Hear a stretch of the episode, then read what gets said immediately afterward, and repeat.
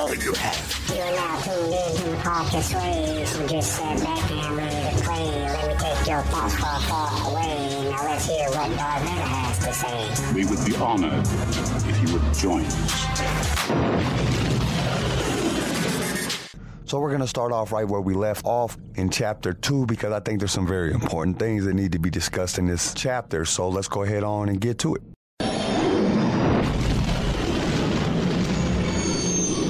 In your early years, the flow of the Force might seem frightening, shocking. Find balance between its light and dark facets, and the flow will become a powerful stillness. Struggle against the Force, and your body rebels. Fight with the Force, and you have the universe on your side. Temple Master Vordana, Staff Kesh, 10441 TYA, Though your arrival. Two years, Lanoree thinks. It'll be at least that long before I see mother and father again. But such is the training of a young journeyer. Their time at Padawan Kesh over, teenagers now, she and her brother Dale are embarking on their great journey and they have returned home to say goodbye. Close to the sea on the southern coast of Masera lies Bodhi Temple and its surrounding settlement, her home since birth. Her parents are Jedi, and they teach at the temple, instructing young Force sensitives in the arts. Her mother specializes in music, prose, and poetry. Her father is a talented sculptor and artist. They made their own journeys years before Dale and Lanoree were born. Indeed, they enjoy telling the story of how they met as journeyers and they were both drawn to Bodhi, the Force exposing and celebrating their particular talents and strengths. Now it is time for Dale and Lanoree to journey across Tython to the other Jedi temples, there to learn the ways of the Force. Science and combat, meditation and healing. The raw talents Lanoree has now will be honed and practiced throughout the coming two years. She is excited and nervous and when her mother calls her close and asks that they walk across the grassland until they are alone, she almost knows what to expect. It is a fine, sunny day, and the sky is clear. Tythos blazes above, giving them heat and light. The Force binds her and her surroundings together, and she wears her Jedi training sword on her hip. Though nervous, she is at peace. Until her mother begins to speak. Look after your brother, Lanoree. I'm only two years older than him, Mother, True, but the force is strong in you. You welcome it, and it nourishes you. Your father and I both sense your strength, and we also sense Dale's weakness. He and the Force, there's little love lost. He'll learn, Mother. He has you and Father to look up to. You're powerful, Jedi, and he'll be the same. You are destined to follow us, I believe, her mother says. She smiles at Lanoree, but there is little joy here. But my worries for Dale are genuine and heartfelt. His interest in the distant past, our ancestors, and history outside the system, places on Tython like the old city. I'm afraid his fate leads away from the Force. Away from Tython. Her voice hitches, and Lanoree is startled to see tears in her mother's eyes, glistening on her soft brown cheeks. I'll make sure that doesn't happen. I'll guide and help him. I promise. That's what we're traveling for, after all. You're traveling to learn to control and expand your powers. If the Force isn't there to begin with, it is there, Lanoree says, interrupting her mother. I see it in his eyes. I think Dale just has trouble letting go. He wants to be his own master. And he will, Lanoree said. You know the teachings, Mother. The Force is neither light nor dark, master nor slave, but a balance between extremes. Dale will find balance. I hope so, her mother says. Lanoree frowns, pouting slightly. It's a little unfair, she knows, using the look that her mother can so rarely resist. But it might be the last time. She is leaving as a child, and when she returns, she will be a woman. Fine, Lanoree, her mother says, smiling. I'm sure he'll find the balance he needs. Lanoree smiles and nods, and a little while later she and Dale take the first symbolic steps away from their parents. They look back along the river several times, and their mother and father remain there, watching them go and waving them on their way. Okay, a few things that I wanted to point out right quick is the first one is that these are two Jedi that are married and have two children. The Jedi that we know and love from our time period are not allowed to have attachments. They're not allowed to get married and do things like that. And in this point, they were allowed to do that because they followed more of that gray code. And the gray code simplifies the attachments and things like that bring passion, and passion brings serenity. So, with that being possible, they're allowed to be married in this time period.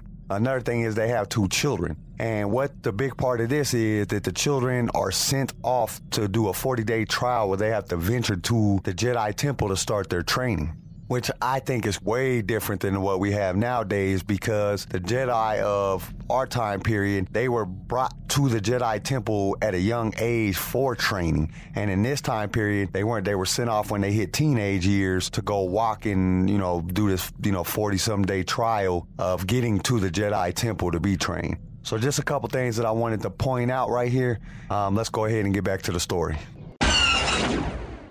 Dale says nothing. Neither does Lanoree. Lost in their private thoughts, hers are troubled. I'm sure he'll find the balance he needs, her mother said of Dale.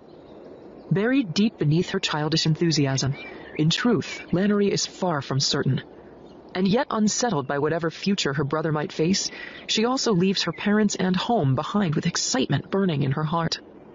This is the start of a real adventure, and one that every Jedi on Tython has to undergo at some point during their training.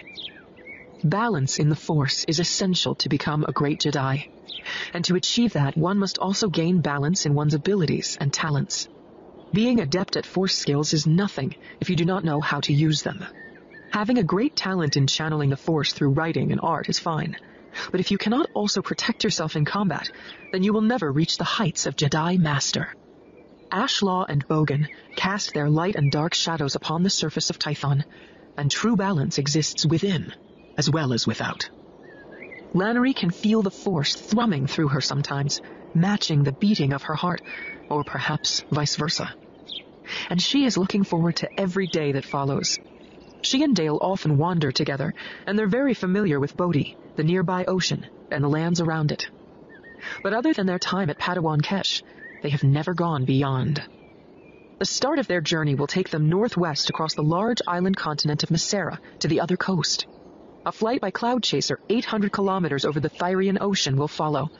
And after their arrival on Thyre, they will journey across rocky plains and through extensive forests until they reach Qigong Kesh, the Temple of Force Skills. It lies beyond the forests and three days' walk into the silent desert, that mysterious place where sound is soaked up by some unknown quality in the constantly drifting sands. The winds are relentless there, and it's said that some of the sand sculptures that persist, sometimes for mere seconds, are sentient, part of a species that has existed on Tython for millions of years. No contact has ever been made with these sculptures. Indeed, there are those who believe they are simply another unusual quality of the silent desert. But Lanoree is always ready to believe. Beneath the desert, in deep caverns, they will undertake the first lessons in their journey of learning. They crest a gentle hilltop around midday and turn to look back down upon Bodhi Temple in the distance. The sea shimmers beyond it, constantly moving, yet at peace. The Tho Yor at the temple's center reflects the bright sunlight, and the river snaking inland is a dancing rainbow of light. When we return, we'll be real Jedi, Lanoree says. Aren't you excited, Dale? Isn't it just thrilling? Yeah, he says. He grasps her hand and squeezes, but never quite meets her gaze. Mother and father will be so proud. Dale shrugs. I suppose. Lanoree knows of their parents' hopes, that their journey will imbue Dale with more of the Force, that he will come to know and love it, and that perhaps he is simply a late starter. It happens, they said. Sometimes it just takes time and experience. But Lanoree also knows that a journeyer has to want it to happen. Come on, she says. Race you to that fallen tree. They run down the slope, and soon Bodhi is out of sight behind them. Neither of them comments on the fact. And for a while, as they race each other through long flute grasses and listen to the gentle hum and hoot of the breeze around them, they are young children again.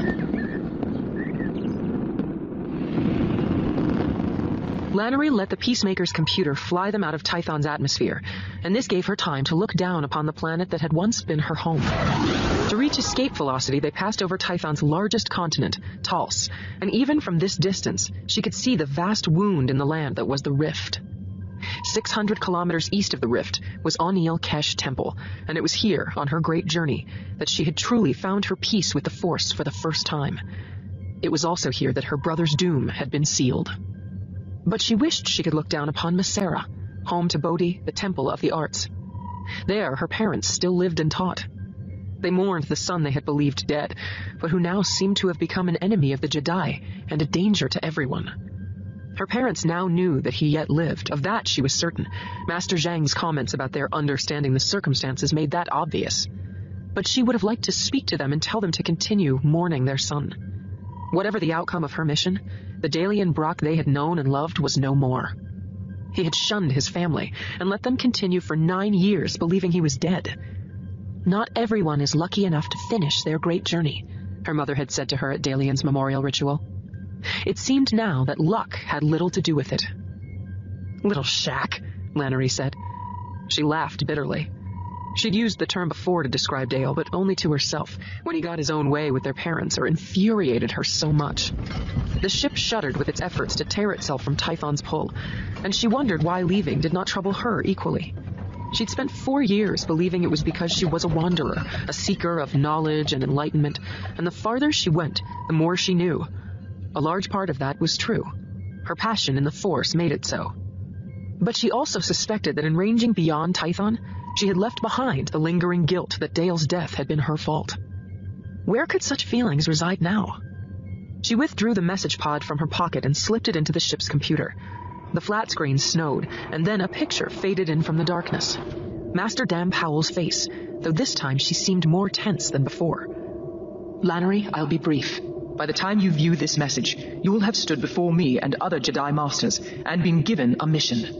What I offer you now, privately, the reason for which I'm sure you will understand, is help. Your ship's computer now contains all we know of your errant brother and his intentions, though, as you will see, that's precious little. A rumor, a warning, a few words of worry from our rangers and spies out in the system. On Kalimarr, you should proceed to the city-state of Rahul Yon, where you will meet a Twi'lek called Tre in Sesko's tavern. He lives close by. Just ask the tavern's owner. Tre will tell you more. He's not a Jedi. Indeed, many of his interests are on Shikaakwa, and on any other occasion you might seek to arrest him rather than take his advice. But he served me well several times before. Greed drives him, and I pay. She sighed, and looked for a moment incredibly sad. I hate to go behind the backs of the other Jedi Masters in this, because no one on the Council wanted a non-Jedi involved. But I justify doing so in the knowledge that it will help.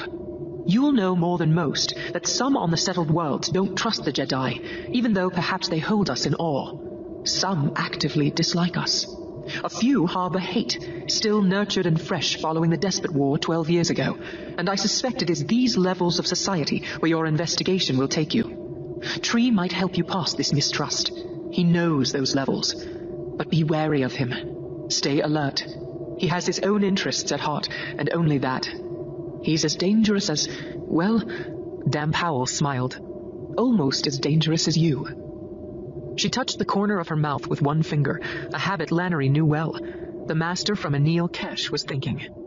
I hope your studies go well. I hope you're still learning. I've never seen such potential in anyone. Go well, Lanoree Brock, and may the Force go with you. The message ended and the screen faded to black.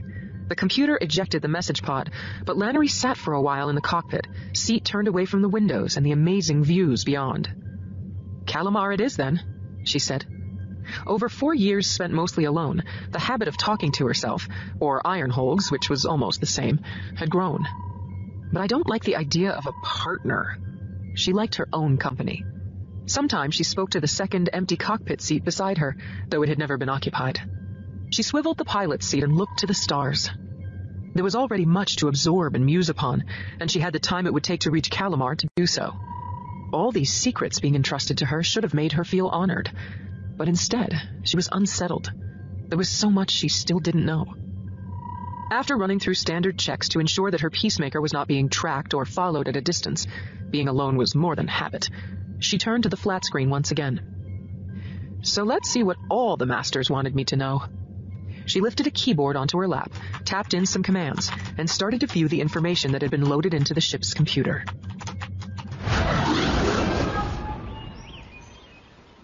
Lanoree and Dale's parents told them that the ritual of visiting each temple would be best done under their own steam as much as possible. Not for them the ease of a speeder or the comfort of a shire, one of the most common beasts of burden on Tython. Walking, their parents said, will bring them closer to Tython, which itself is incredibly rich in the Force. It will make them understand, experience, taste, and smell their surroundings, instead of viewing them through a speeder's windshield or from the high back of a shire and sometimes it means there will be dangers to confront. Dreadful dangers. 40 days and 2,400 kilometers from home, on the strange continent of Thyre, they reach the expansive stark forests that lead eventually to the silent desert.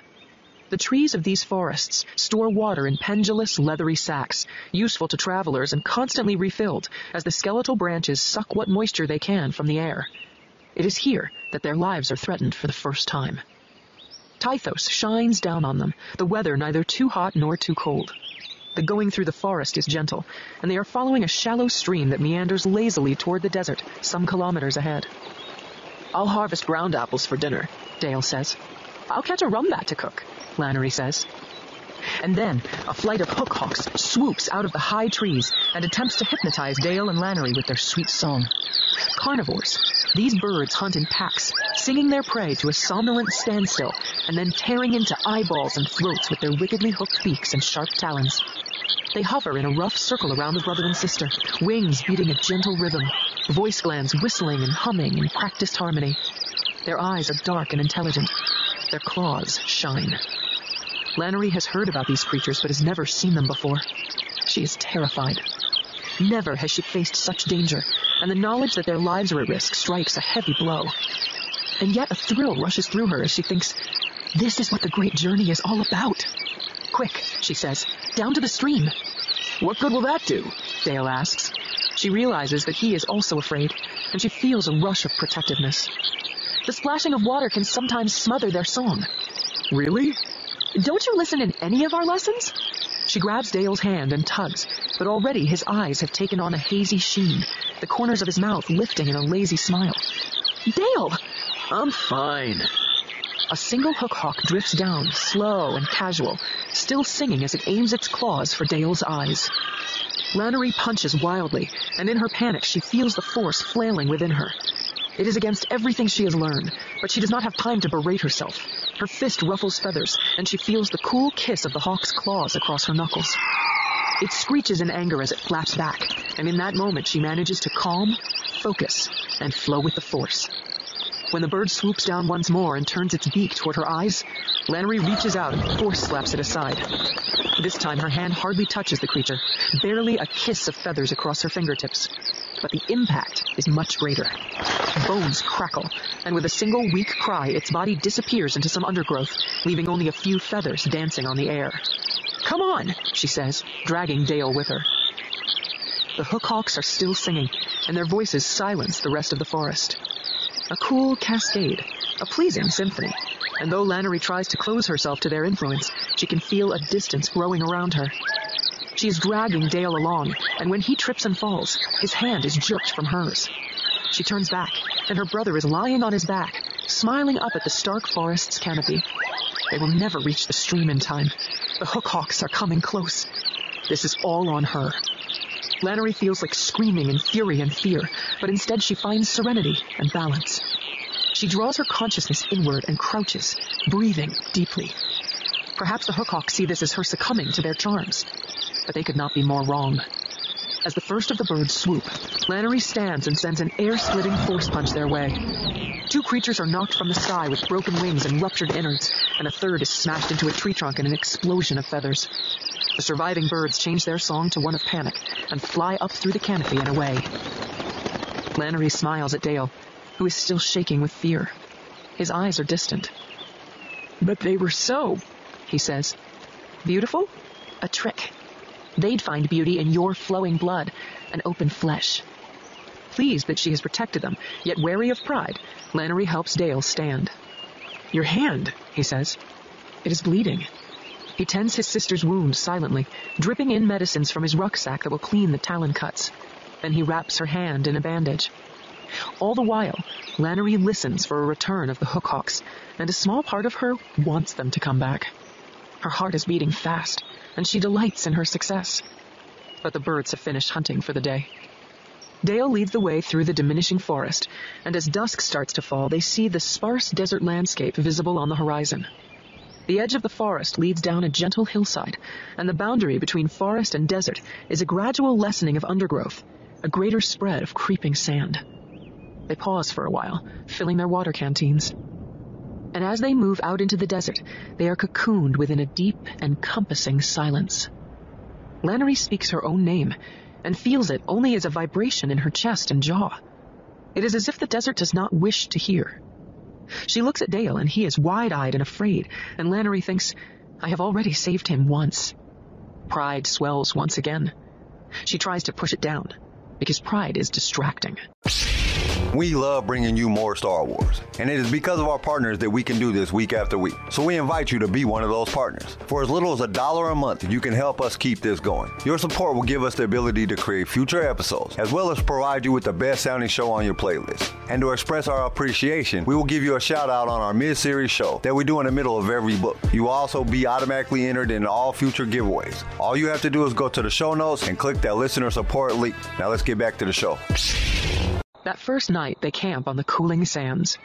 They have eaten and are seated close to the campfire, blankets huddled around their shoulders, packs resting beside them, sleeping rolls already laid out. Yet neither of them wishes to sleep. This place is so strange that they relish each other's company as never before. Lanoree fears the dreams such utter silence might bring. Reflecting on the fight with the Hookhawks, she stares across the fire and sees movement in the shadows beyond. Tensing, nudging Dale, she realizes that he is also alert to the movement. Lanoree stands. Dale crouches. Firelight flickers from something, and a nightmare slashes into their camp. Selek lizard, she thinks. Rare but deadly, these silicon-based creatures absorb energy from the sand itself, but have been known to supplement their diets with mammalian spinal fluid. The size of a human adult, they are viciously spiked beasts, six-limbed and capable of charging on their hind legs. Encounters with them are often fatal. For some, Seleks are much prized hunting trophies. For the second time in half a day, they must face a terrible danger. Lanoree is so shocked by its appearance that she freezes. Sparks scrape from its extremities as it lopes toward her. Its curved claws dig into the sand and splash up fleeting flames, and its mouth falls open to display crystalline teeth beyond counting. The complete silence of the attack is perhaps the most shocking aspect, and Lanoree opens her mouth in a soundless scream. The lizard leaps through the fire, scattering burning brands around it and throwing up a confusion of sparks. Force punch! Push it back! Shove it back! Lanoree thinks, but her instincts are petrified by disbelief.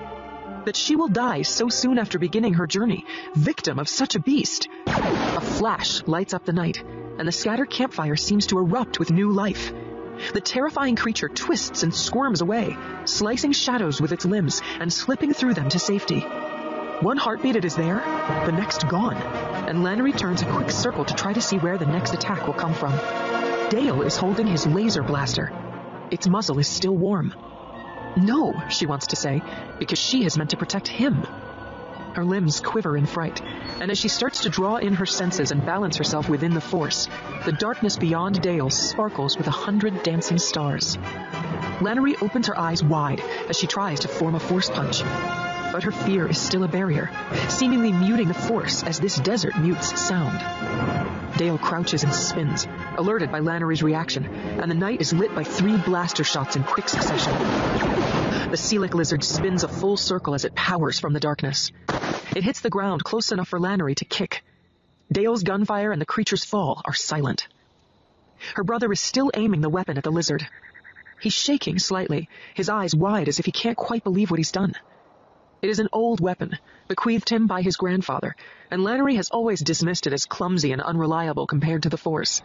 Now, though, it has saved them both. The lizard's head hangs by a thread. Its blood is dust. She embraces Dale and tries to speak into his ear, thank you. Even as she does so, she is troubled and ashamed at her hesitation. Perhaps after the Hookhawks, she was too confident in her abilities. Misplaced pride has no place in the heart of a true Jedi. They drag the Selek lizard away from their camp and bury it to prevent interest from carrion creatures. The burial is silent, even the shush of sand between their fingers unheard. Before sand covers its face, the beast stares past them at the glorious night sky with violet eyes. Forty days out from home, not having even reached the first temple, and already their lives have twice been endangered. Lanoree thinks of the long journey still ahead, the perils they will face, the distances they will travel on water, in the air, and largely on foot. For the first time since leaving their parents, she wishes for home. That night in her dreams, Lanoree sees great shapes rising out of the desert, sculptures in sand that live in a manner beyond her comprehension, feeding on sound and taking sustenance from every whispered word, each expression of love or fear. In the morning, the desert around them has changed in profile. There are three humped mounds of sand close by, and she wonders what watched them sleep. They march hard for the next two days.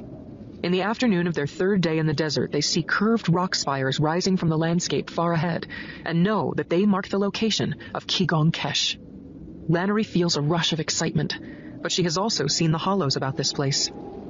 As the desert steals sound, so its dry, scorching atmosphere also muddles distance. The temple could still be another four days away. They walk on, traveling by day, camping by night, watchful for danger and barely sleeping. When they arrive at last, they are tired, hungry, disoriented. The silence has become a great weight crushing them down. Even communicating by sign language is an effort, and for the last two days, Lanoree has felt so alone, even with her brother constantly by her side. But the sight of the giant rock spires and the mysterious Tho Yor floating between them brings a sense of anticipation. We're here at last, Lanoree thinks. Qigong Kesh. The temple is below ground, in a network of natural caverns and tunnels. Beneath the desert, they will be able to speak, to hear once more. As they pass within the shadow of one of the massive rock spires, several Jedi guards emerge from a cavern in its vast base.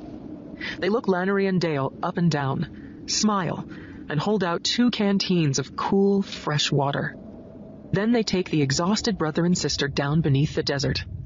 Here, in a huge cavern, lies the majestic temple of Qigong Kesh, where the arcane, mysterious, and enlightening training in force skills will commence.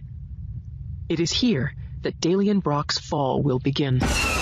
Okay, so that was chapter two of of the Jedi Into the Void, and there was a lot of information given in this chapter. We were able to tell a lot about the Jedi's of the past. Like the Jedi were able to get married and have kids, something that we know is forbidden by the Jedi Order. It was eventually the fall of the Order because of Anakin and Padme's marriage and pregnancy. In episode 3, Revenge of the Sith, Yoda warns Anakin about attachment. He says attachment leads to jealousy, and jealousy is the shadow of greed which we all know Anakin didn't listen, and it was his downfall. But these Jedi were able to get married and have kids and make it work. But I'm guessing somewhere down the road, this became a problem, and that's why the rule was implemented. Another difference is that the Jedi of that time, they sent their children to be trained at different Jedi temples. By this time, they were teenagers. The teens were to go on this journey that took months or weeks, and it was dangerous. Kind of like a pre training trial. If you make it, we'll train you. But if you recall, that was one of the problems in episode 1, The Phantom Menace. Mace Windu says that Anakin is too old to start training. At this point, Anakin is about 9 years old. These kids are way older than that. Like I said, a lot of information in this chapter. Plus, it was very exciting, and there's more to come next week when I cover chapter 3. So don't forget to tune in.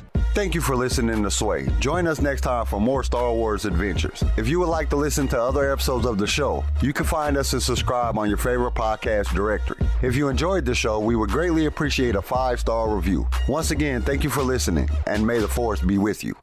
Sway was created by Keen Eye Shit and is a production of Pick Film Media. This show was produced by Quentin McDaniel, sound design by Theodore Thompson, research by Tammy Turner. I am your host Kyle, and we will see you next time in a galaxy far, far away.